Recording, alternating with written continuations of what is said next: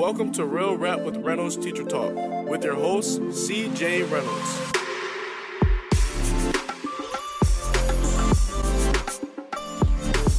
Am I live? Are you sure? You told me not to ask you questions. Uh, what's up, everybody? It's Sunday night. It's uh, Teacher Talk Live, and or it's- no, it's not. It's Sunday Teacher Talk. Oh, Sunday there's- night teacher There's talk. so many that are the same thing. Um, Nahara is saying good morning. Um, so, for those of you that are new, maybe you just found this channel, maybe you have zero idea who I am or what's going on, or why I still have birthday decorations up in my house like I did last week. Um, they this is Sunday Teacher Talk. The idea here is that we are trying to help folks. Um, not just me, but everyone here in the in the comment section are trying to help people out that are getting ready to go back to school and are you know nervous because it's sunday night or you're not sure because friday left off so poorly or you know you want to try something new and you're not sure how you should do it.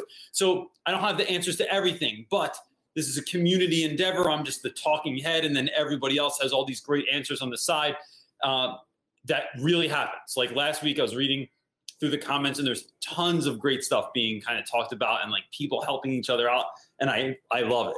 Uh, so before we jump into this, I want to real quick talk about this shirt that I got with my name on it. Um, there is, well, I wrote it down. This girl, Vanessa. I hope that looks normal and not backwards because it looks backwards to me. But anyway, you can. you. Well, they can just hold a mirror up and they'll be able to read it. It's like it's like a puzzle. Um, Vanessa at my second grade life on Instagram and Oh, it works. YouTube. Oh, it, oh, there it goes. Yeah, word. So she and her husband make uh, t-shirts, and so they sent me an email. They're like, "Hey, do you want a t-shirt with your logo on it?" And well, first of all, they said, "Do you want a t-shirt?" And then they had a lot of cute stuff, and I was like, "Look, I I don't teach at a school that I think would appreciate cute t-shirts, but." Um, I said, like, could you do something with my logo on it? And this is what they sent me. And now I have a t-shirt with my logo on it, and I'm kind of stoked. And because it makes me feel like a big deal. Um, so you can check them out on YouTube and on Instagram. Vanessa and her lovely husband at my second grade life. I wonder what grade she teaches. Um, so then, what else? Oh, then yesterday, uh, I want to say what's up to everyone in one second, but I just I forget things a lot because I'm getting older, and if I don't do it when I'm thinking of it, it goes away. Yesterday, I spoke at I, I will never be able to pronounce this school name. It's like Conewago Intermediate High School or something like that. Uh, where I met this woman at ISTE. She teaches at uh, at this school in like near Gettysburg, PA, and they were doing uh, an ed camp, and so they asked me to come and speak. And I drove. I didn't realize it was as far away as it was, but I still would have went anyway. And so I went to uh, this program yesterday, and I got to talk about like what it was like, like the the value of being on social media as a teacher whether you're making YouTube videos, whether you're on Instagram, whether you're hooking up with people through DMs and stuff. So it was really great. It was really fun to meet people.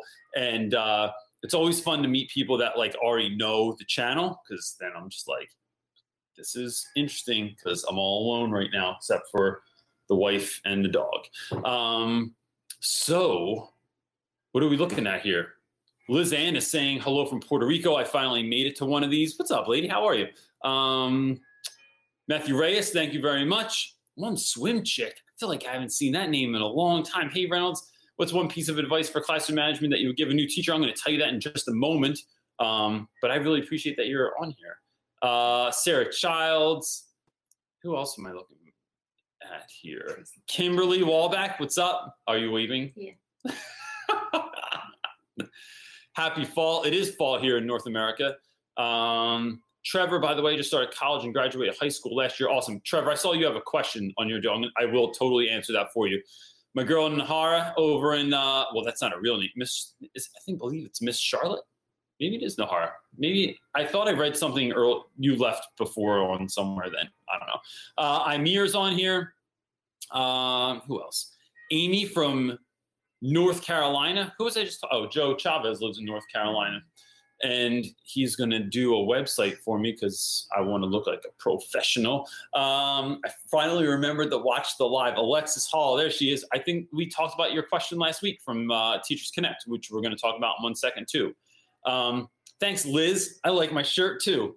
Feel stoked. Sarah Child says she wants a shirt. I never thought about making shirts, but I could. If if people and let me know, are you in, do you want some real rap swag? I'd, I'd hook it up. Um, who else did I see? Richard Royster.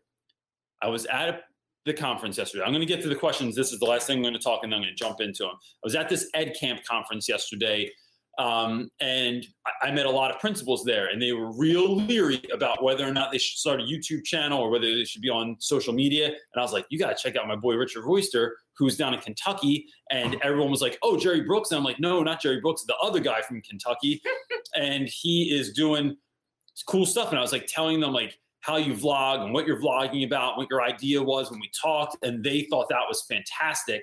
Um, even as a way to sort of like thwart sort of like fake news on. Uh, my wife is cracking up right well, now. Because he said they're chicken. Oh, so ah. yeah, so they or they were like, I don't know how to do. It. Like, what do I talk about? What do I talk about? And I'm like, dude, you've been a principal for 10 years. You got it. You have something better than a first year principal. Like, you know something anyway. So like, it was cool. So I hope that they come check you out. Um, we got wife. I'm super thirsty. Oh, let's talk about Teachers Connect. Have you heard about this? Let me tell you. It's a great. Teachers platform. Connect is a uh, online program. I think we're simulcasting with them this evening. That was the plan, as long as I did it right, because I never simulcast on anything before. So I'm really hoping um, that my friends over there got the link. But look, honestly, Teachers Connect is a place where you can go. You you sign up if you're an educator. You go on there, you leave your question, and then people can answer your question. Like parents don't see it, kids don't see it. You don't have to search through hashtags and get lost in the Twitter feed. It's like simple. It's all on one big board, kind of like a Pinterest idea. And then you just go on there and you can like look stuff up and you can just help people. So I think it's a really great way to do like if you're having a crappy day, just go make someone else's day better and it'll make you feel better. And so um, our first question tonight is from that. I was reading this earlier by someone named Anonymous. I don't think that's the real name, could be. Um, they were saying like that they have a student this year, and I'm going to paraphrase this because it's very long. They have a student this year and he hurts his classmates. He back talks uh, to the teacher. He laughs when corrected. He doesn't care when he gets sent to the office, doesn't think it's a big deal. And so, like, what do you do with that? And there were some really nice people that answered and talked about the fact that, like, you should build relationships with a student. You should um, really kind of like have some grace or get to know him more or get to know his family. And that is my first answer, right? So they kind of already answered that. But then my backup answer for that, or my second part of that, is always there will always be some child every year. I mean, I've had them every year. Maybe you teach in a magical school of unicorns and elves, and this doesn't happen. But in my school, there's always one kid that's like that. And the issue with that is that oftentimes we give that kid too much attention. And what that does is it takes away from the attention you can give other students in the class, especially students who are flying below the radar that are quietly suffering. And so I just think it's it doesn't mean you can't give time and attention to that one student. It just means to be mindful of the fact that like sometimes that becomes sort of a black hole and those kids get all of your attention and you can't like connect with those other kids as well. So um I, I just think that, that that's how I would answer that question if I was in that position because you just don't want to give them all of your attention. So what do we got? I'm really thirsty tonight. Good thing you got me this big bottle of water. I'm super thirsty. They were supposed to be for little kids at a birthday party. It looked like it. They look like they're for tiny people. Um, so Lightning Storm Fights is saying how I don't know why why do I have to I don't know why I say names like that like I'm announcing them. Um, hey, you should do a video on how to deal with kids' behavior that don't pay attention and people call the bad kid. Um, oh, I thought that was a question. My bad. So, but I could talk about it. Okay. Um, so, uh, I hasten to label anyone, man. You know, I was saying some of my sophomores came back this year, and the sophomores always see the freshmen and think like, Reynolds, these kids are out of pocket they're, just they're just wilding all the time. They're just like never. They're they're crazy. Well, good thing we weren't like that. And it's like you, they were all like that in ninth grade year. They're all like that. They just have this foggy memory of what things actually looked like. And so, you know, this many years in, I mean, I'm not like I'm not. Some of you have far more experience than I do, but even 13 years in, it's like some of my favorite favorite kids were the hardest in freshman year. One of my guys, Joe, that I love was like mm-hmm. so hard to figure out, so hard to connect with freshman year. I mean, every once in a while, Imir, you get an Imir who's like super easy and like is lovely and, and a very nice kid. But every once in a while, you get a Joe, and Joe doesn't want to do anything. Joe puts his head down. Joe gives you a hard time every day. Joe doesn't like any of the teachers. Joe hates everything. And then, you know, by senior year, Joe's your favorite kid in the whole world. You know why? Because you put in the work. And when you put the work in the kids, sometimes it doesn't pay out. Sometimes that kid is just a nightmare and he was a black hole of your attention. It doesn't work.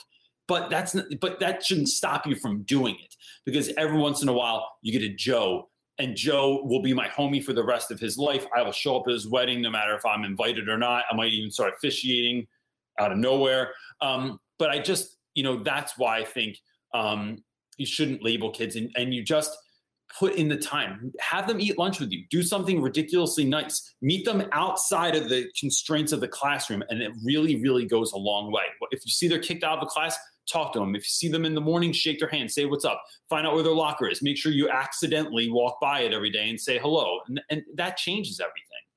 Um, Trevor, Trevor L is asking, Good evening, Reynolds. I want your advice. What do you do about uh, what do you think about culinary arts being taught in high schools? I want to become a teacher, a high school culinary art educator in the future. Um, I feel like someone else asked this question recently. Um, college. So I think, I mean,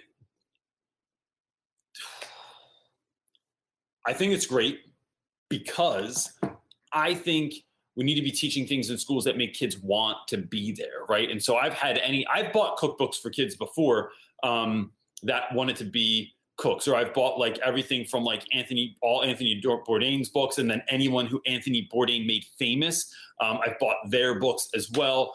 I've bought books on um, on food truck culture that kids that are into that life that makes them excited. And so in my class, how can I tap into that? And so I buy books on those topics and then kids get interested and that's how they learn.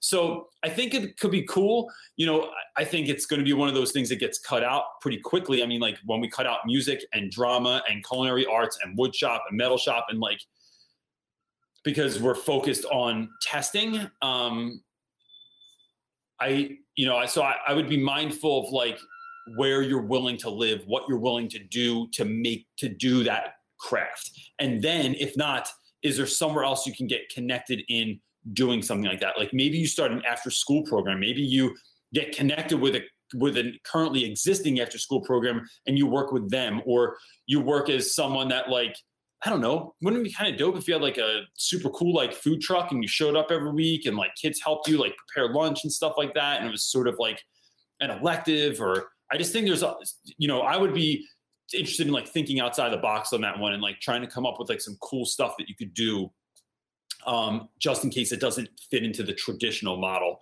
of what culinary arts could be in a high school. One swim t- chick is asking, uh, "Hey Reynolds, what's one piece of advice on classroom management that you would give a new teacher?" I would say one,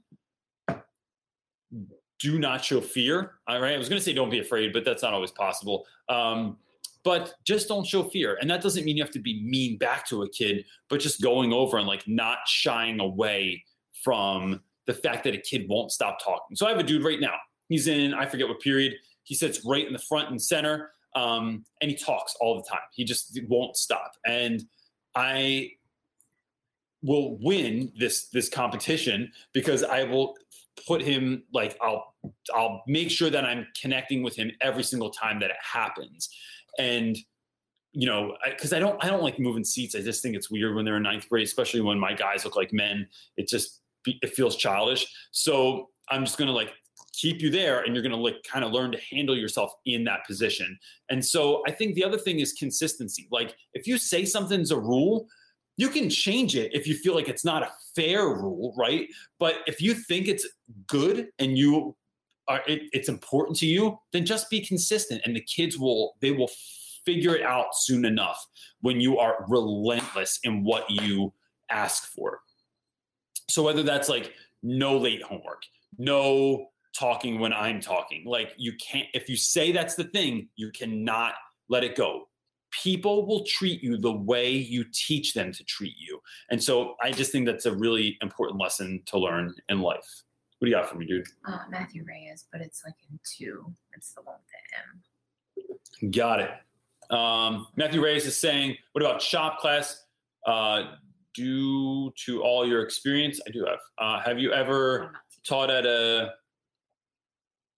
He's asking if you ever taught, thought about teaching at a shop class. Oh, like oh. teaching shop. Oh, so I I teach no, but I do teach shop. I like I taught like um like a like a DIY class after school one time. And so that's what so here's what I do.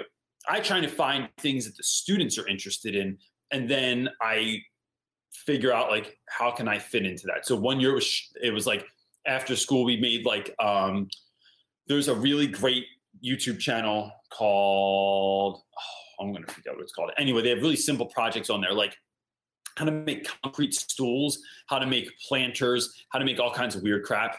And so we just did that one year after school. This year I'm doing a YouTube after school program because everyone wants to be a YouTube gamer. And so I am I created uh, a class after school. I'm going to teach them like how to edit, how to find music, how to um, use hashtags, how to make a thumbnail, how to do a live feed and stuff like that. So they're really stoked about it. And it was really fun last week because they had a gazillion questions.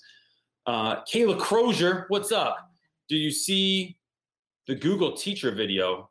No. What's the Google teacher video? Can you put a link in here? Is that, I don't know if it allows you to, but if you put a link, I'll check it out. I found it. But Oh, you found it? Oh, my wife found it. I'll watch it after this. Um, I hello from Argentina. Is that what it said after that? Bam, nice. Mhm. Wait for life's looking it up. So, oh, oh, all right. I got, already got another one. I was going to start talking about. Am I going to? Uh, my lovely middle is asking, are you going to sell your, t-shirt? So I didn't, I didn't make this, but if, like I was saying, if somebody, if you think I should make t-shirts and you want some Reynolds swag, uh, anybody else like let me know in the um in the comment section. I, I'll gladly make sure. I just, I don't know what people like all the time. It's a mystery. So I'm asking you, what do you, what do you want? I'll hook it up. Um, and then what else am I looking at here? Are you looking for another one?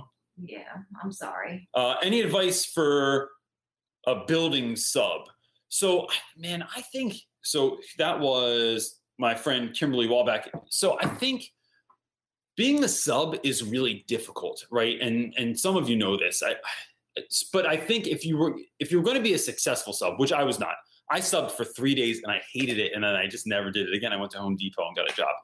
Um, be- do you remember that? I. I remember I hated it because It was I- middle school. because the kids didn't care about me and and i think in retrospect i've known a lot of people that were really successful subs i knew a guy at winslow township high school i, I don't know if he's still there or not he was a sub in the middle school and he was their go-to guy he had been there for long enough all throughout college that not only did he make relationships with tons of kids and then got hooked into the play program after school so he was like helping with the play he really made connections with kids and he had no problems. He was like their favorite sub. And then when he got out of college, he just like got a job there. Like they were like, nope, we don't even have to interview. Like you're our guy. We've seen you for the last two, three, four years subbing here. You're a part of everything already. It's like such a natural fit. So I think if you're gonna sub, like I would just be consistent and I would ride it out. So the once the kids get to know who you are, once you can help them with their work, once they're familiar with your face, they're going to innately sort of calm down and give you a little bit more respect or ask about you. So just be cool and then stick it out. And I think it can really work out for you. Uh, Summer Tate is asking I have a seventh grade student whose Lexile is 60. So for those of you that don't know, Lexile levels are like, um, it's essentially a number that is matched with a student's reading level. So like certain numbers equate like second, third, fifth grade, and so on reading levels. Um, I had her read to me, and she's at a first grade reading level. Some suggestions, some have suggested Saddleback books, high interest, low level, and Moby Max. Any advice? So I would say this, Summer. I would one, I would talk to your special education department someone like that really i mean I, i'm not, i don't know them so i don't i'm not going to diagnose i'm not a doctor and i don't play one on the internet but um you know something like what is it one in five kids are dyslexic right and so if you have dyslexia or you have some kind of like um i don't know any i'm i'm just there's a million different things that could be going on but if that child's tested they might really figure out that like they need some kind of like wilson programming to help them learn how to read better or um or orton gillingham or maybe they could uh you know for now i think while they're figuring that out i think using audiobooks like using audible or using what's the one that you can read? There's there are apps that you can Oh, take an ipad and scan it and it will read the text to you That's what's the other worksheets. Like what's the other john note that About learning ally? learning ally things like that so i would first go to Oh, the special ed department because there's no there's i can't think of a reason where we say fifth grade Seventh grade. seventh grader would be on a first grade reading level that did not have some sort of disability and you know what's going to happen is like if it goes too long um it just it's you can't even change it. Like so I, I know folks that didn't find out they were dyslexic until they were first year in college. And at that point you're just trying to like kind of you've already figured out a way to kind of get through it. And so after that it's just trying to figure that out. But you can't like relearn. Like you can't relearn to read at that point. And so for the teacher, That I just know to help in the meantime, it should be audiobooks, I think, on what the child Yeah, so we're saying, like, out what they're interested in. audiobooks are like the jam for now that's what i would do And listen, yeah. I'm going to say this too right before I go to the next question. There are a lot of folks that I've talked to about kids that have dyslexia, and they get real hyped when you bring up audiobooks. They tell they say that that is it's not a viable option. They're not really learning how to read. But I've had kids follow along in a book and listen to audio, or just listen. And my really good friend, whose name I'm going to forget because I can't remember anything anymore. What's her name? Jolene. Yeah. Joellen. Joellen. Joe Ellen, who I did um, a whole. You might want to go back and watch this. I did um, an interview with her a few weeks ago. She's a dyslexia expert, and she said that like if we can give kids that are blind, um, and this isn't a diss against anyone. Like I'm not saying like, oh, if you're allowed to do this, then we're allowed to do this. Um, but kids that are blind get braille, right? We don't say, well, they're not learning how to read with their eyes. Like that's not okay. Like so, kids that have a hard time reading with their eyes should be allowed to to do it with audio programs. Um, and they still learn all of the vocab and all that stuff as well. Anthony Biggs is saying, um, Hey, what's your take on written feedback? I teach math, and we've been told about um, and we've been told about evidencing everything in books. I like to I oh my gosh, I'm doing a great job tonight of reading. I like to use active learning stuff, and sometimes the kids do loads in lessons. Next one down. Um, but get a little written but get little written down. Also marking up takes a lot of my weekend. So i would say this anthony I- um what am i thinking of here? I, I think written feedback is interesting. I think it's a good job or, or, or like it's it's useful but it's only useful if the kids are reading it. There have been times when i've marked up all kinds of papers. I've spent all this time reading through and really correcting it and then you give it back to a kid and they're like a b? All right. And it goes in the bottom of their bag in the abyss because every kid's backpack looks like mary poppins purse. Um, so i'd say if i was going to make sure i was reading stuff i'd make sure they were sort of interacting with that. And then maybe they have to like do you know create changes. Maybe they have to answer back to that feedback. Like maybe you could write questions. If they hand it in i know teachers that like have kids hand stuff in as a google doc or um, will have like very they, they already have like pre-made sort of like answers that they can pull from because you end up saying a lot of the same things sometimes right? Like when you're answering those papers i'm sure there's tons of kids that have like the same thing wrong all the time. So you could either like I've I've known people that have like put stamps on there, right? So there's like different stamps, and then on their wall there's some sort of key, and you know, like, oh, okay, that means incomplete sentences. This one, oh, that, or or you're just using like little symbols, and the kids start to know that like two lines under a letter means to capitalize it. Kids know that um, if you like RO means run on. And so you're what you're doing is creating shorthand. So you're not sitting there writing out paragraphs of stuff because it does end up taking too long. I also think if you do that once a week, you're good. Like having written feedback every single day, it's like that that's a lot to expect of a teacher. And I, I think just doing it once a week is totally fine. You said for the students also. I like when you whisper answers next to me. I'm Um, super opinionated as a parent. honey, you're not just super opinionated as a parent. I think as a dog owner, as a wife, as I'm just opinionated. yeah, as a purchaser of toothpaste. Um, no. Nandini? Vade? Am I saying that right? Uh, maybe not, because I don't usually say things right. How can uh, university students get involved in the classroom before they start their education internship? I think this is a great question, and here's my answer. I think one, if you are anywhere near a school, reach out. Maybe talk to the education department in your college. Maybe go back to your old school. Maybe send some emails and tell people, like, hey, I go to school at this college and I'm going to be a teacher. I'd love to just come in and observe or come in and help with small groups or hand stuff out or help you grade. Or do you have any openings as part of a after school program that you could like mentor kids, sit there and help them with their homework? You could even try and get a job. Like you could even just tutor yourself because you're going to make more money that way. But go to like, um, I used to work for a company called Excel Academy, which was like a after school and during the summer tutoring program. It was completely scripted. I didn't have to do anything else. Um, and it was fun.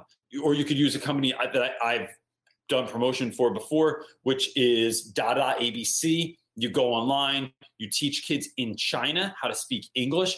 All the lesson plans are all scripted. They tell you everything you have to do.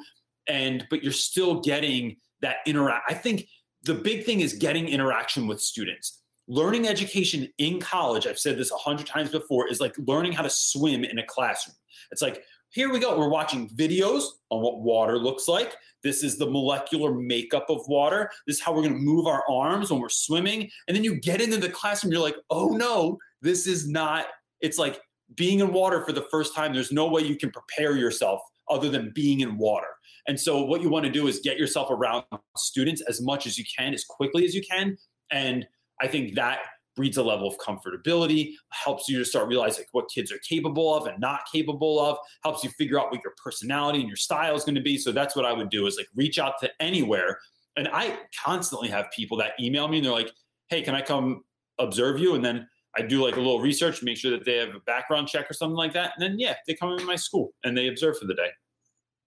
Kayla Crozier is asking, how do you know what subject to teach? I am stuck. I think that's supposed to be stuck between history and English, and it's difficult which one to choose because they are both great uh, for their own reasons. And so, Kayla, I think one maybe um, now that you're out of high school and you're in college, I think that's the case. Uh, you, I would go back to some high schools that weren't yours and maybe observe those classes, and then also just remember, like as an English teacher, I feel like I teach a lot about history, like when we read things like Lord of the Flies or Fahrenheit 451 or Persepolis, which is a um, uh, graphic novel, there's tons of stuff that I have to teach kids on the front end. Like right now, we're talking about like the Greek gods and we're talking about Greek culture, especially in the time of Odysseus and what like what the world looked like and what religion looked like and stuff like that. And so there's there's a lot of that in there.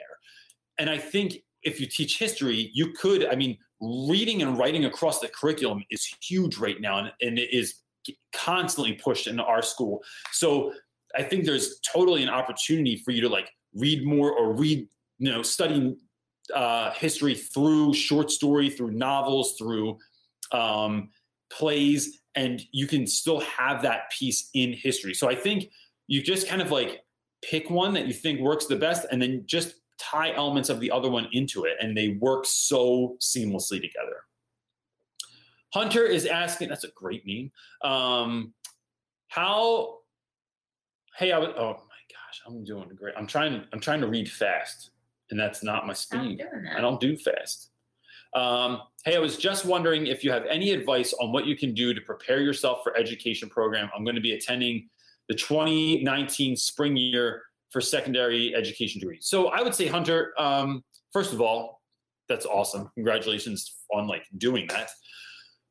I would just start reading as I like books and documentaries, right? Um, I think movies about teachers are very just like misleading a lot of times. Like, you know, as much as everyone loves things like Dead Poets Society, which is one of my favorite movies of all time, or you know, Dangerous Minds or Freedom Writers, I think they breed this idea, um, or they could breed. I'm not saying that everyone does this. That like teachers have to be in it alone. Like you're going to be the one person that shows up and like gives your all, and then you're going to crush it. For some reason, we love that idea, especially in American culture, where like you're going to be like the one person that showed up and like made a difference.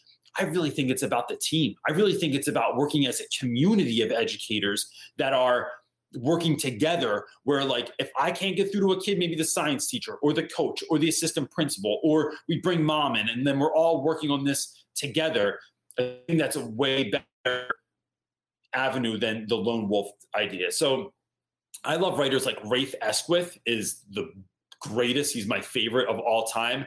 I think um, there's a ton of really great documentaries out there. And i actually have um, i did a video somewhere. If you look it up, just put, type in, if you go to my channel, Real Rap with Reynolds, and you type in the search part documentaries, I have a whole video on like my favorite teacher documentaries of all time. There's one that um, I'm going to forget his name, but a guy that I met from, Can- I think, Kansas State University.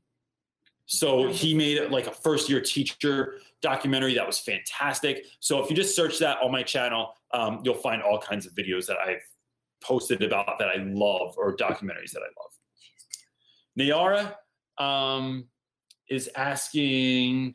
This is my friend from China. If you don't, if you're new to the channel, uh, says I'm having a meeting today with people who don't really work efficiently, and we usually spend longer time meeting than necessary. I want to go to my support students at their first soccer game, which is the same time as the meeting. What would, would it be too rude to ask if we can work fast so I can go to the game? No, I don't think that's rude at all. I think one for, for one, you are backing students, right? And two, some people like to have meetings that have no business being as long as they are. So just give it a hard out. Like say, hey, can we be done by this time? And then it just moves you along. It has people looking at their watches, not to see what time they want to go home, but just reminding them that, like, all right, we have until this time. We need to get through this stuff. So do we need to talk about, you know, I don't know, bathroom passes or or whatever else people like to talk about for a hundred years, um, and just gets it keeps it moving. I think that's a fine idea for this top one. Mhm. Uh, so the more you grow says, "Hey Reynolds, good to see you. Hey man, good to see you too, buddy. Uh, hey, one thing that I was worried about YouTubing as a teacher is I'm not sure if it is okay. Not as far as student privacy. I sent out an email. Not Uh, sure what is I sent that email on your consent form. I sent that email on your consent form. Did I? I guess you must have sent him something. Oh, okay. So But I here's think he's asking like, what's okay to like have. Okay, so here, th- I got this question a lot when I was at the Ed Camp um, conference yesterday. 'cause I, when I was talking about at this conference yesterday, I did a, I did a session um, on social media and students. And although most students sign a consent form going into school, I feel like that is for the school's use. But for my use, I send out a permission slip. I tell parents like what I'm using this for. I let them know that one, I never ever use a kid's full name and a lot, of times I don't even tell their real name. I just because everyone has a nickname all the time. Two, I don't ever tell like where my school is, although it's like not. I mean, like, look, if someone really wanted to find out where your school was, Oh, I just feel like I'm buffered by the hood, so it protects me or something. Um, three, I never say things like where we're going in advance. Like I wouldn't say like, hey, like every year we go to Princeton University, and I talk about it on my channel, but I never say like, hey, we'll be at Princeton University this Thursday at 11:30 a.m. So you're sort of like you are protecting kids in that way. I don't ever show like exactly where my school is. I don't do a whole lot of filming so someone can figure out what my school looks like inside. Like, you know, that's that's kind of where I'm coming from with it. Um, I don't like to live in fear, but I don't I don't ever want to like subject my students to like possible harm. Uh, but you know, I, I here's why I think it's so important.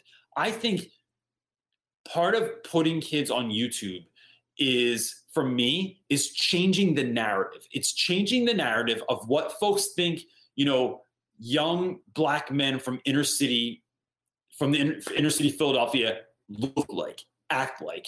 Um, what, how smart they are, what their vocabulary is, what they act like, what kind of music they listen to, what kind of sports they play. And I love, you know, not rewriting the narrative myself. I am just, I feel like providing the lens for all of you to kind of see who these dudes are because they're lovely, lovely kids. That all of them are going through something. All of them, you know, not all of them come from like broken homes. Some have very, very supportive families that are that are amazing and really trying to help. Some kids that are going through tough stuff, like take it out in tough ways. Like they just don't know how to handle it. And, and if I can help in any way to create a lens for which to view students like that, and I and I don't think you know young African American men are like the be all end all of that. I think you know there's a lot of stigmas out there from folks that live on like reservations in the U.S. to folks that live in Nigeria or Russia or South Korea. Like I think all those teachers could really do some great stuff by just like putting those students on the internet so people can realize, you know, one of the things my students realize when I take them abroad is when they talk to other kids that are their age, they're like, this is the answer I get every year. Reynolds, they're like just like us. They're like normal kids. And it's like, yeah, that's the whole world, B, is like we're mostly all more alike than we are different. And so I just love being able to help create that narrative. Uh, Rebecca Waltz is saying, any tips on to simplify grading? I had to bring home over 80 project over the weekend and it sucks. It sure does. Um, so I would say rubrics are like my new favorite thing. And my homie, Mr. Hasty, who's in the classroom right next to me, that dude is amazing at making rubrics. And I've taken, I've just seen some of his, I've copied what kind of what he does. Um, rubrics, first of all, give kids ahead of time a very like it's like here's exactly what we're going to do then you have to walk them through it because no one's ever going to read a rubric on their own and the shorter and sweeter you can make them the better and then it just becomes did you do this? Awesome. Did you do this? Awesome. And then it's sometimes on rubrics i have space for like leaving comments or i'll leave a longer comment. That stuff just really really helps you move through it.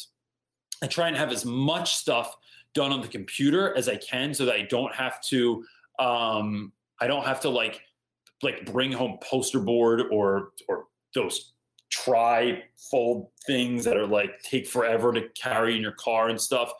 It's it just makes it a whole lot easier. Um, and then I have the kids try and fill out as much of the rubric ahead of time as possible. So like make sure when you hand it in, your name is on it and the period and the date and then I just have them note like if it was late, if it was early, whatever. So I just think that that's a really quick way to do it. And then know what you're grading for. Don't feel like you have to put a thousand different notes on there. If you're great, if you're doing a project to, to look at like these five to 10 things, then it's really makes it a lot easier than feeling like you're going all over the place and grading for all, all crazy different kinds of stuff. What are you, looking at? Um, okay, so Frank is asking, Frank from Teachers to Connect is asking for Serena on Teachers Connect, any advice or good resources for mentoring a new teacher? Uh, Serena is my is a first time mentors. I think. That her name? I'm sorry, I, I didn't. Oh no, it's not Serena. It's Serena. Serenatha? I don't know. Frank, Our I'm house like is literally awful. the worst with names.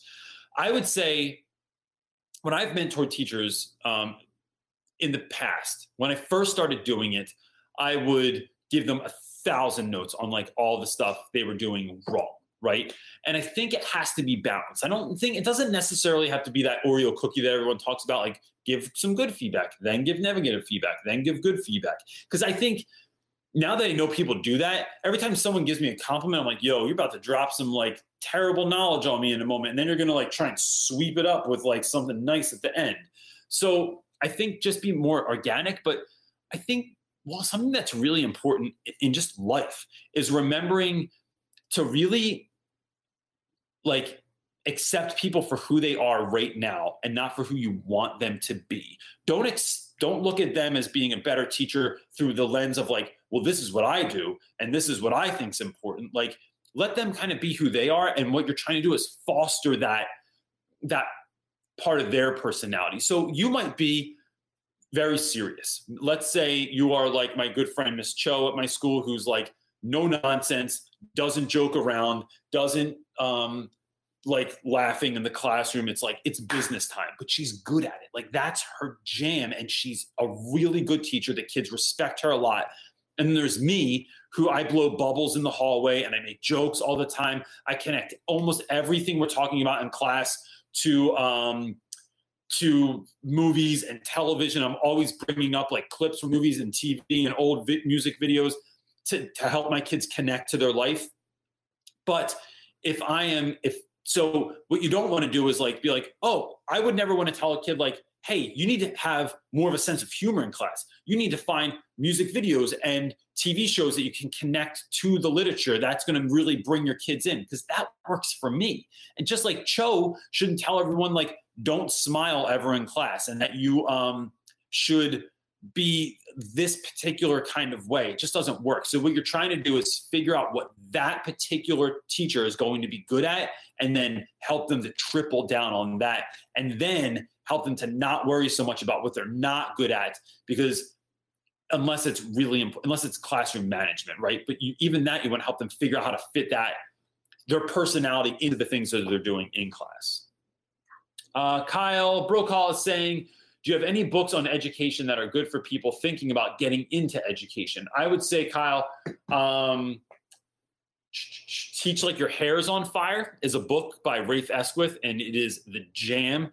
And I would also say a book that's not on education, but has to do with dealing with people, uh, especially if you ever thought about teaching, like not just inner city, but anywhere in any part of the world that is dealing with folks that are on the fringe, right? So, like I said, that could be a reservation, that could be in another country, it could be inner city, it could be super rural, it could be like my homie um, Dustin uh, from the YouTube channel Dust Tales teaches in like a school for kids that like have gotten kicked out of traditional schools and are now like in a heavily secured school. Um, for folks like that, I think Tattoos on the Heart by Gregory Boyle is it. It is like a hundred percent. It's all short stories. It will make you. It makes me cry every single time I read it. But it's also my go-to jam if I'm having a hard day and I'm at lunch. I just tell the kids I need a moment, and I will read 15 minutes of that book, and it just. I swear, it just like makes my heart filled with like happiness, and I just want to do a better job for the rest of the day. Uh, Paula Robledo, Robledo um, I don't know why I did that. Uh, so stupid.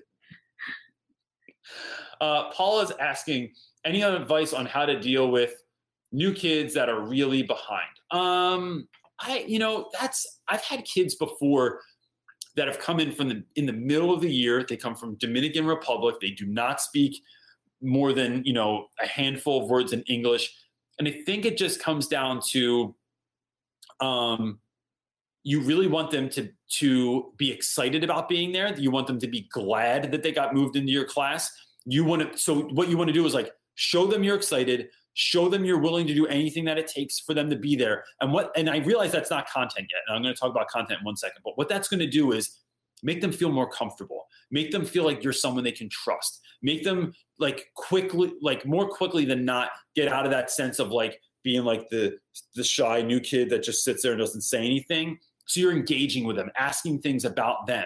And then if you can figure out where they are, then you just kind of like figure out a faster way to get them to where they need to be. So maybe that's if that's with reading, you're giving them books on their level, giving them books that they like. Even if you have to like, you know, maybe you don't have to buy them, but get them on Donors Choose, get someone to, to donate them. Maybe the school will pick up the tab. I don't know what kind of school you teach in, but you can maybe um, get them books that they, you know they like or that they can pick out to help them catch up. Offer them a little bit of tutoring after school. You know, 10 minutes of extra time after school goes a long way. Like if my kids, my son came home with math the other night and it was like how to multiply 352 by 297. Now, I remember how we did it in high school, or in high school, probably because I was in that math class. But um, I remember how I did that when I was a kid. But now it's done this whole new crazy way, and it takes me an hour to figure out how to help him with his homework because I'm an English teacher for a reason. But if a tutor or if some adult or if his teacher worked with him for 10 minutes after school, they, they would probably be able to get through all of it with him in no time. So maybe offering that kid just that little bit of extra time after school or during lunch. Um, and I think you'll find that they'll catch up very, very quickly with that little bit of like one on one time, especially because they're on your radar now, right? They're not just like flying under the radar, they're on your radar, and that helps you help people better when they're like that. Um, oh, and I would say also, my last piece of advice for that is call home and see what like what works best for that kid. Parent, we forget this, and I didn't realize this until I was a parent. Parents know their kids a lot of times, right? Crazy, better than we do, and we know the kids better in some ways than the parents do, also. But I just think like maybe calling home and finding out like how do they learn best, what's worked best in the past, who was their favorite teacher, what made them so good. Um, those kind of things can really help you as well. Just Incredible Studios is asking, hey Reynolds, this week I'm going to meet with the school board CTE director about teaching digital media, media and I hear she's not very positive, uh, and is harsh. Any advice on making a first, a good first impression? Um, well, I would say, geez. Um, first, what am I thinking of here? I think one, I'm I saw at the conference yesterday, the young lady that I was with was like, Look, I have to go do stuff. Are you going to be all right on your own? And it was, I don't know why I said this, but I told her, I'm like, Yeah, I'm really good at making friends. But just so happens, I am. Like, I just am good at making friends. Like, I just sit down next to people and start talking to them, and then they talk back to me, and it's awesome.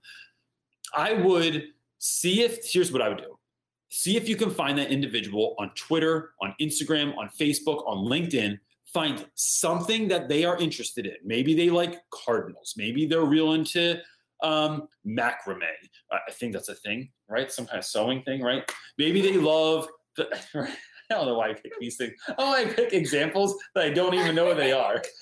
Maybe they like baseball, or maybe their grandkid was on the swimming team. And then you don't have to go in telling them like, "Hey, I saw your grandkids on the swimming team," because then you're gonna look like a creep.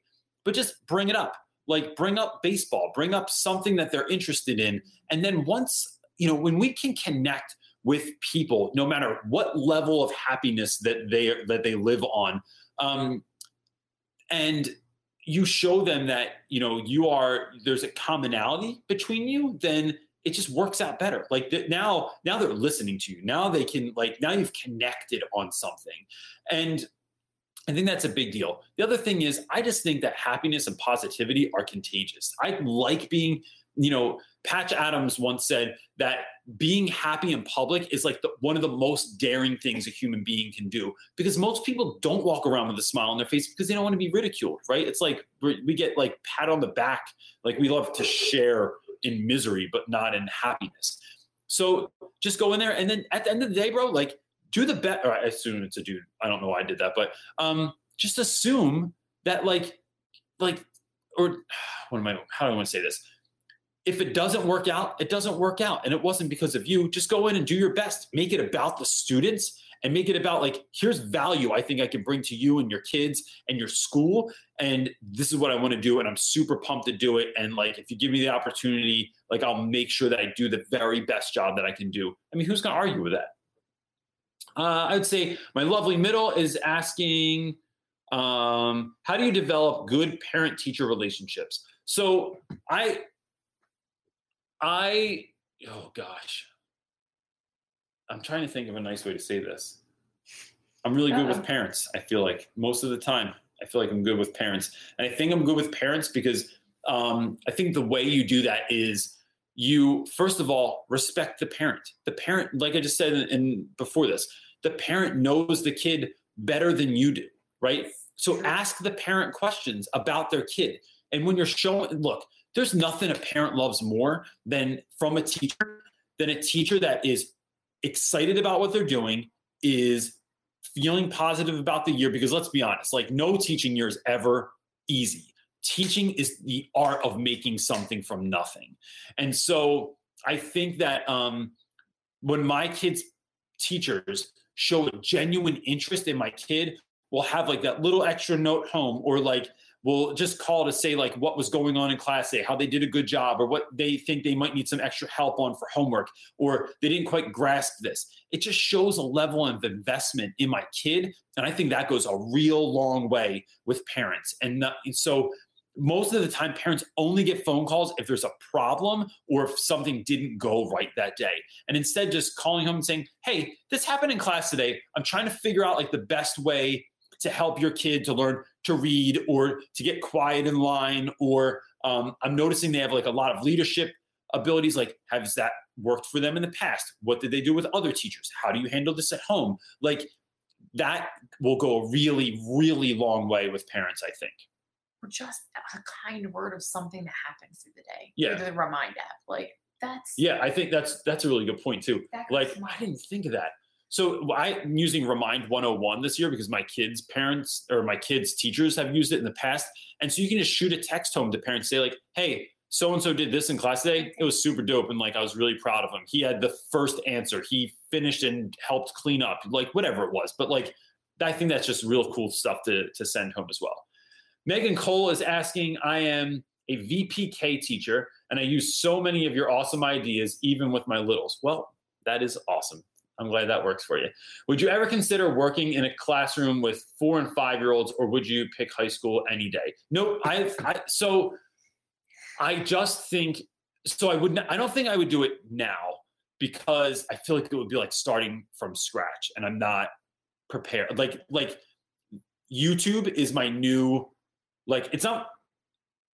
It's my favorite thing to do. Like it, so, I love teaching but having this platform and being able to help people and like that are really really in need has been so gratifying i can't i cannot even tell you it's like it is fantastic it, being able when people reach out and they ask me to come and speak at their college or speak at a high school or speak at a conference it is one of my favorite things to do because you feel like you're actually really helping people in real time that are going to go to work the next day and have something to help with.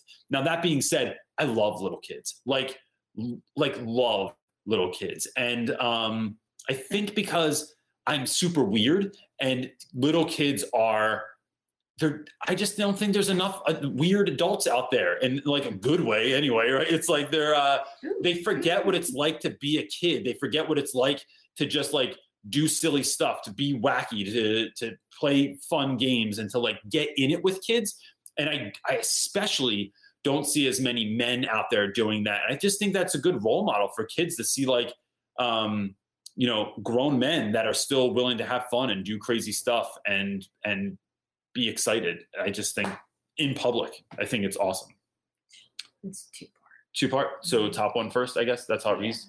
Uh, so Black Rose 29 is saying, Hey, I'm a third year teacher and I was made co chair of my department this year. Besides being the one in charge, in quotes, of keeping the peace, personalities are clashing a lot this year and running meetings. What else can, uh, what else would you want for your department chair? I, I think one, I think anyone in leadership, when they respect me as a professional, one that is that goes really far. My school is also really, really good at autonomy. So the rules that I have in my class are not necessarily the same as anyone else's rules. Like there are folks I teach with that have like a hundred rules in their classroom. I have one. Uh, there are folks that take late work all year, and that's cool, but I don't, and that is fine. Like I have that autonomy. I pick all of my own books and stuff like that as well. If I was having that issue, I feel like I would try and get those folks together outside of what they're doing, right? Outside of the classroom, outside of department meetings, and just say, hey, why don't you guys come over for a barbecue? Why don't we all go out for drinks? Why don't we meet up for dinner? Why don't we go do this thing together? Like, I don't know, go, I'm, I don't know what the hell people do, throw axes or shoot bow and arrows or I don't know, sign up for a 5K together or something like that to raise money for something important. Like, we my department head miss list um, is always really like one of the things that's important to her and i don't think i don't know that she started this but she makes sure that happens every year is our department dresses up for for halloween every year. So we do one year we did game of thrones and i got to be finger which i look a little bit too much like that dude especially with his hair. Not right now that stuff looks like i got struck by lightning. Um, we did walking dead one year we did uh, last year was dress like your favorite Will Ferrell character of all time. And those one year we did uh, Parks and Rec.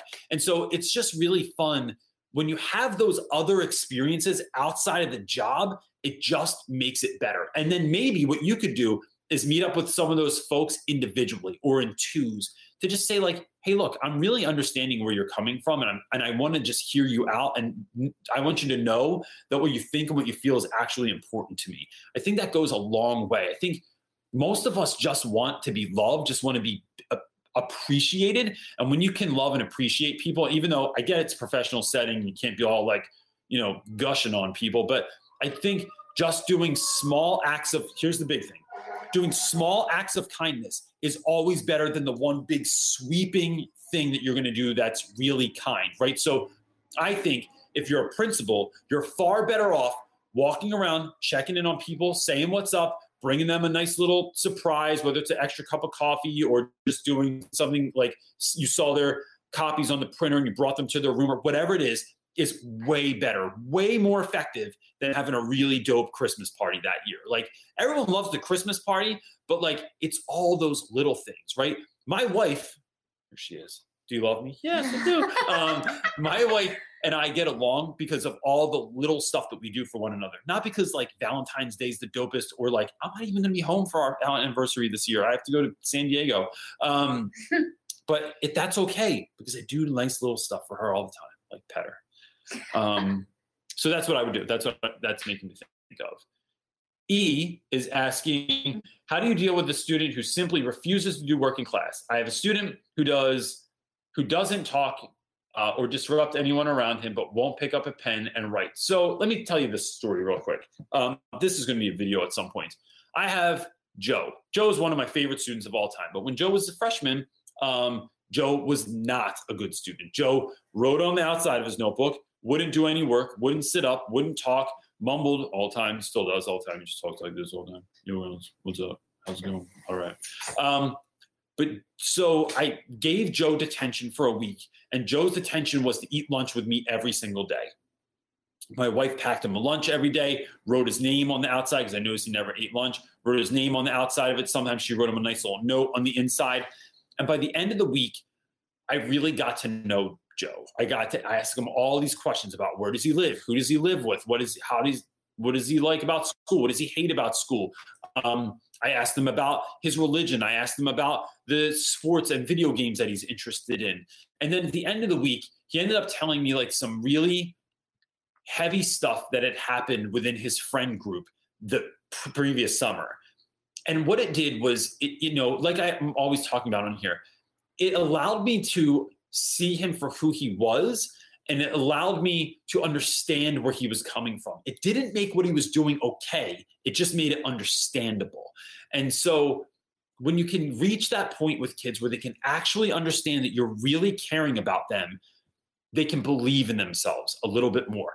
And if a kid, if a child, if any of us can't believe in what we're doing, everything else is useless. No one goes, you will not succeed in going to the gym if you don't believe you will have muscles by putting in the work. Nobody will um, be consistent in their classroom or stand up against, you know, uh, anyone that's being oppressed or, or stand up for people that are being oppressed if they don't believe that they can actually have a, a positive impact. So, what you're trying to do is get that kid to believe in themselves. And sometimes that takes you believing in the kid first so they can see that that's actually possible, that someone would actually do that for them. So I give that dude detention and tell him that he has to eat with you every day, bring him in something little for lunch, or if you know that he likes goldfish or Doritos or something, just bring some in for him. Be like, hey, here we go. We're going to wrap every day at lunch. Um, because I care about you and because I want to know more about you and I want to help you succeed. And this is how we're going to get down and do it. And then just make it all about them and then match their vulnerability with your own. They tell you a story about their parents, try and open up a little bit. I mean, you don't have to tell them all about your relationship with your boyfriend or any kind of crazy stuff, but like you can at least kind of meet them as far as they're going. Uh, Kelsey Hoyt is asking, Hi, hi, Mr. Reynolds. You are a teacher role model. Thank you very much. That's really nice. I love hearing that stuff. Um, I wish we could get you to come all the way to our middle of nowhere in Illinois. You have an impact on you'll you'd have an impact on our staff currently full of toxic teachers. Yo, here it is, Kelsey. If you um, can get someone to fly me out to, to middle of nowhere, Illinois, and pick me up from the middle of nowhere airport, I'd 100% go there. You can just shoot me an email at realrap with the Reynolds at gmail.com. Um, and you would not be the first person that put a comment up and I just end up flying somewhere in the middle of nowhere. But uh, I love that stuff. And it would be my honor to come and speak with your staff.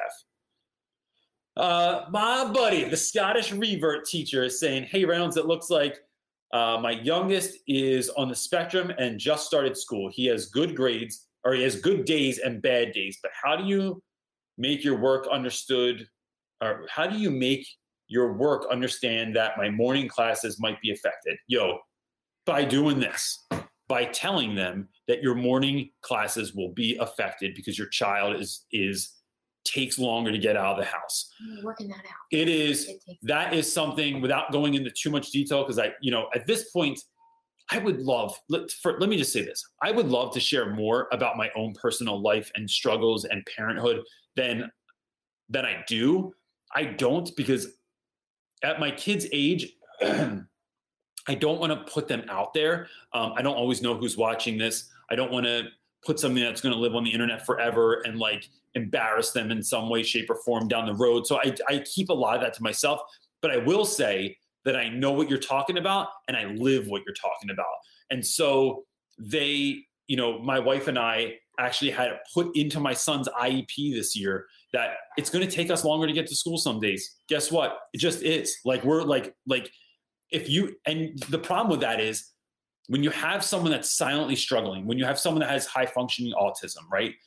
Or Asperger's or any number of other, like they have an auditory processing dislike. So, like they don't respond as quickly as you need them to, whatever it is. Or kids are just ADHD and their medicine didn't kick in yet. And they're like, you know, you're like, put on your shoes, put on your shoes, put on your shoes. And they're just standing there like, I don't know where they are. I don't know where they are. And they're like, bro, they're literally in your hands.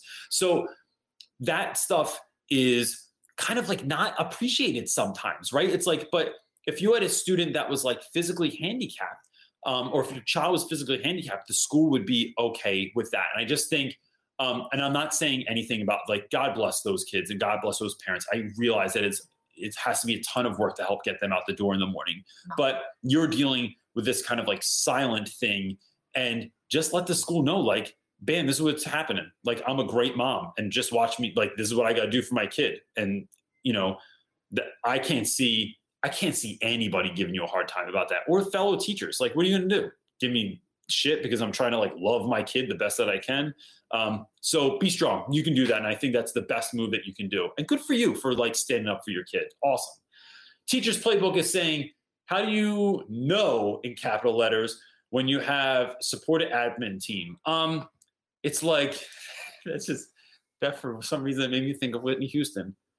How will I know if he really loves me? Um, you just know, right? It's like, you know, my former principal, I've I've had a lot of unsupportive admin in my in my life, from department heads to grade level deans to um, to principals and vice principals and other mystery important people. And then when I went to West Philly, I have my principal, Dr. Tennant, is like the greatest. And I just know he's the greatest because when I had to take my kids, this makes me think of Scottish revert teachers uh, question.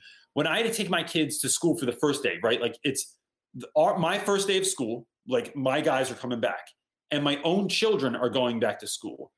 Dr. Tennant goes, well, wait, are you coming in a little bit late tomorrow so that you can take your kids to school in the morning? And I like wanted to cry because I'm thinking I was so nervous. It was the first day of school. I didn't want to miss Brody's first day of school, but he like gave me the okay before I even had to ask. Or one time I was going to California. My brother was getting married. I was going to officiate the wedding.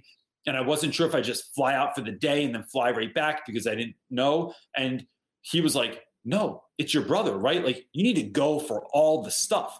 And then he's like, you're going to hit up Disney while you're in California too, right? And I'm like, well, hell yeah, now I am. So that kind of stuff where principals don't get hung up on the little things. They respect you for an actual professional.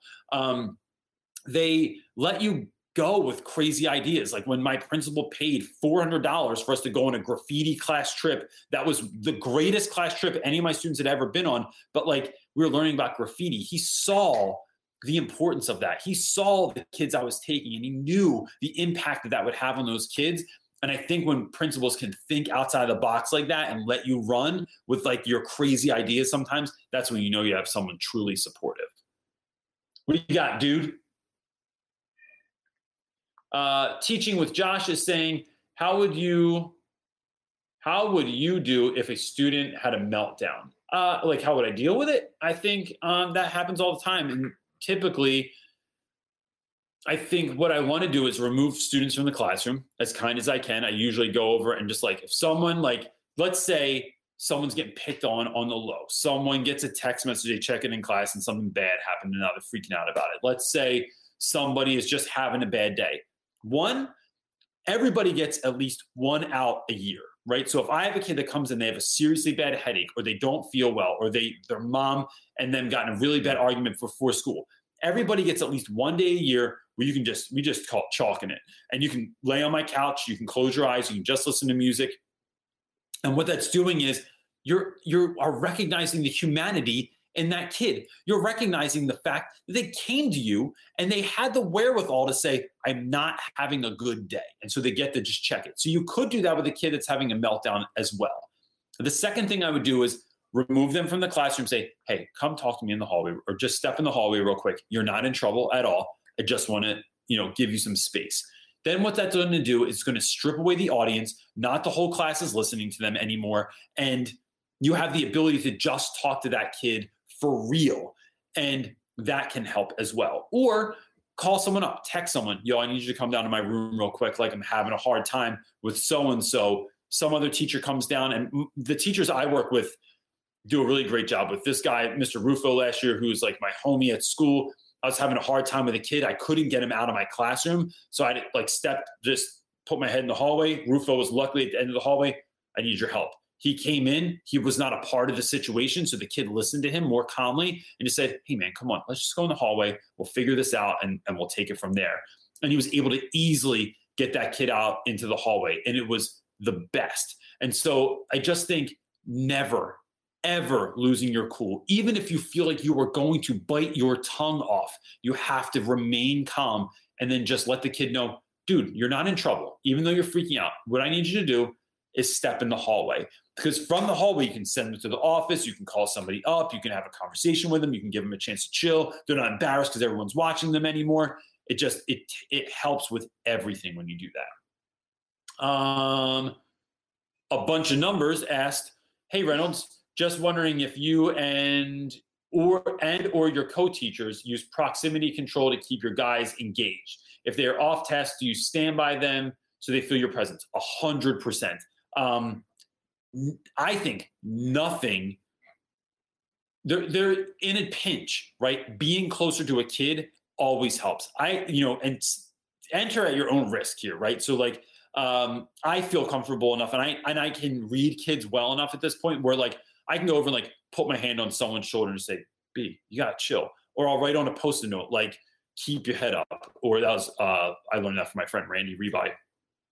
Um, who wrote uh, after the shot drops if you want a good book for your kids um, he used to write keep your head up uh, from tupac and put it on uh, like post notes and then put it down on their desk um, just going over that's where i started like squirting kids with water pistols or i put tape in their hair or i put a tissue on the end of a of a ruler and i just dangle it in their face and it annoys them and then they sit up or they stop talking or whatever and so for me it's that playfulness but for folks that aren't particularly playful or you don't want to enter into that space, you don't feel safe doing that, like just being near a kid. Like if a kid's in the front of the classroom talking, I will often go near whoever talks the most and just sit next to them.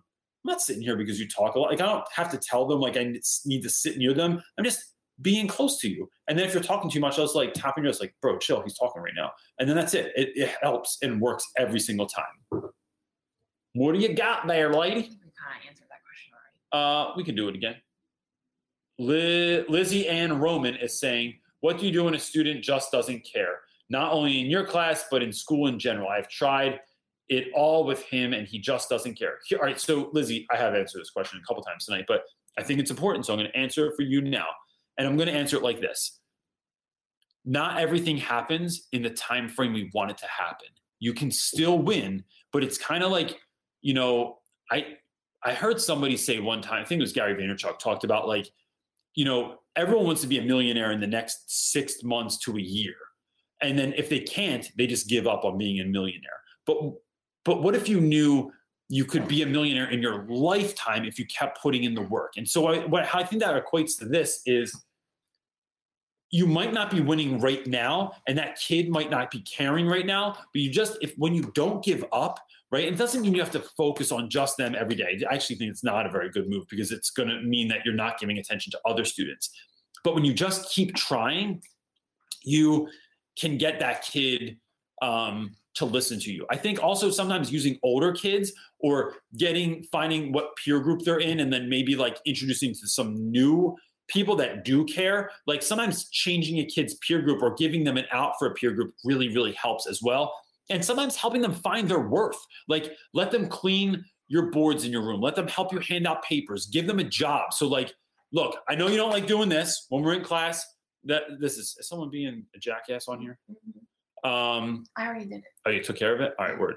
Uh, so they, if sometimes like if a kid doesn't want to do whatever we're doing as a pre-class, I'll be like, look, I'll give you the out for that, but I need you to do this for me. You're gonna like grade these things real quick, or you're gonna collect papers, or you're gonna um, like make copies for me or something like that. And that gives a kid a reason to want to show up. It gives them a sense of ownership over the class. It helps them to want to be there because they like doing all that stuff and they feel important. And then from there, it's like, all right, but if we're gonna if you get to do this stuff, the next part of the lesson when we're doing this, I need you 100% locked in, or I'm not to give you the opportunity to do this. And that really it works like most of the time for me. Where we at the top? you Well, Uh, Mo Leaf is asking, I have a foreign exchange student whose English is terrible. I don't know how to teach him math. Any suggestions? So first of all, um, kids that need to learn English will learn English way faster than you ever thought they could. Take your time, and what you want them to do more than anything is not feel like the outcast, not feel like a weirdo, not feel like they are a burden on you. Just like, bro, I got you, man. We're gonna figure this out. It's gonna take a while. Last year, I got this dude from Trinidad. Um, felt like a little bit awkward in the beginning of the year. I could I could sense that in him, but I just made sure that like when he came to school, he knew that like lunch was happening in my room with my homies and that odd cast of characters that all of you get to see on the videos all the time. And when you're a part of a group like that, you're accepted very, very quickly. You get to just relax a little bit. Um, I got to ask him about himself and learn about him. And then that, you know, when you can get someone to talk about themselves, get them talking about something they enjoy talking about, which is typically themselves or some sport that they like. Excuse me for a moment. I drink my tiny water. helps them feel relaxed, helps them feel like you care, and they will try harder for you. Dying right now you on YouTube. um, to go. So that is that's kind of where I would start with that. Um, and that's kind of what I'm thinking. What's this dude doing on there? Uh, I timed him out. Kimberly Wallback, I don't know what's up with that. I'm gonna I'm gonna get rid of this homeboy right now. I did already. Hide user or report. Yeah, let's report. Hate speech. Hate speech. I'm reporting you. And now you're gone. All right. Well, Kimberly All right. Wallback has the next question. All right, what's Kimberly Wallback asking about? What are some really essential things to do during the interview? Uh during the school interview? Like, I guess for a job. Oh, if you're going for an interview, I think the number one thing that you can do is one, make sure that you're making this job about the kids and how excited you are to be there and how excited you are you are that that school would even ask you for an interview like um, and then learn as much about the school as you can gosh that made me cry when i was coughing um, learn as much about the school as you can and then ask them questions based on things your school does so you might say like hey so i noticed you guys do block scheduling let me ask you how that dynamic works so i noticed that um, you have trimesters instead of quarters. Like, how does that work? And so when you start asking them things about themselves, about sports there or opportunities, it shows that you've done your homework. And it, what it's doing is it turns that interview that the school's interviewing you around a little bit, and you start interviewing the school and figuring out if it's a place that you want to be. And then also like lets them know like, yo, you, this person like did their homework, like they're ready to come in and, and have this interview. And I think whenever I'm in an interview with someone, they start asking about the school. I'm like, yo, this dude's legit because like that's that's the move that he make, and I I appreciate that.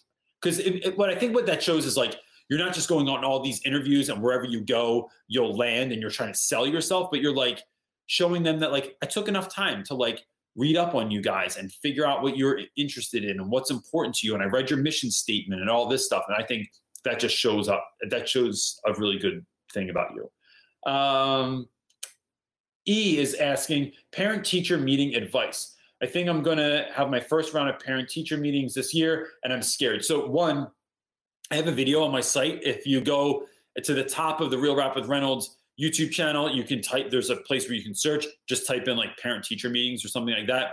I run through this whole thing. And more than anything, look, I, I think it's super important and I, but you have to believe this right you just can't you can't bullshit parents i think telling parents that you're not interested in winning arguments my goal is to help your kid to learn right? So if i say i'm having an issue in class because so and so keeps sleeping and then the kid goes i wasn't sleeping. I wasn't sleeping. And then the mom goes well he says he wasn't sleeping. Well look regard i'm not interested in winning this. I'm telling you what i'm noticing not to get him in trouble, not to put the blame on him, but to say, this isn't working. So, what can we figure out that's going to work?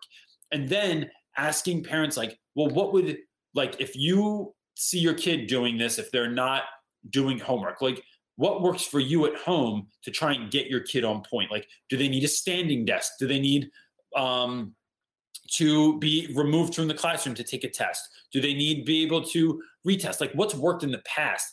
and you are acknowledging that the parent knows about their child and then you're that will really really help you Um because um, what it looks like is you're being supportive and you're not there to just put someone on blast uh, so that that's what i would do it's super fun like i i it is very very rare that i have an irate parent come in and say something to me about what i'm doing wrong it happens right and but and sometimes you go i'm really if that happens you just go I'm really sorry that you feel that way.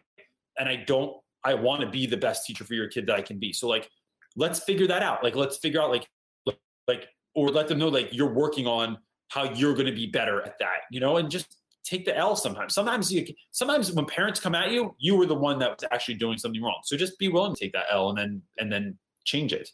Um, Tasha Hoskins is saying, hello, have you ever encountered severe personality conflicts among students and how do you manage that? I am a fifth grade teacher and have a few boys who physically fight often.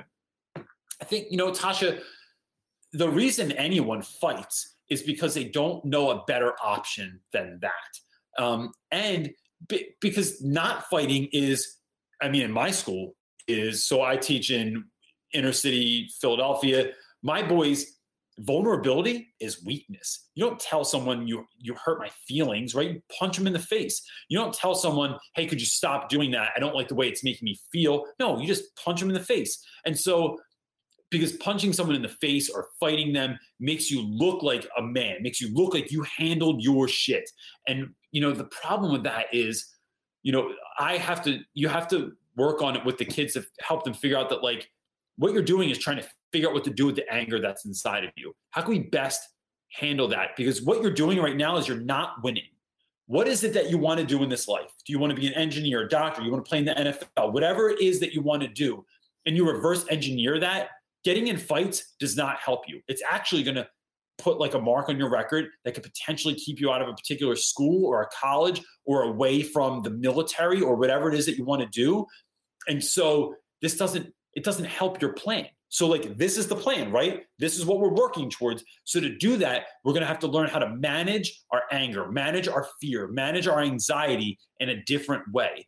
And then try and act literally sit down with that kid and go, what would work best for you, right? Is it separating yourself and listening to music for five minutes? Is it taking a walk and getting a drink, stepping into the hallway, moving your seat to somewhere else? Um, and then letting those kids know that they're actually worth something, that they're actually valuable, that they are worth so much that you don't want to see that happen to them.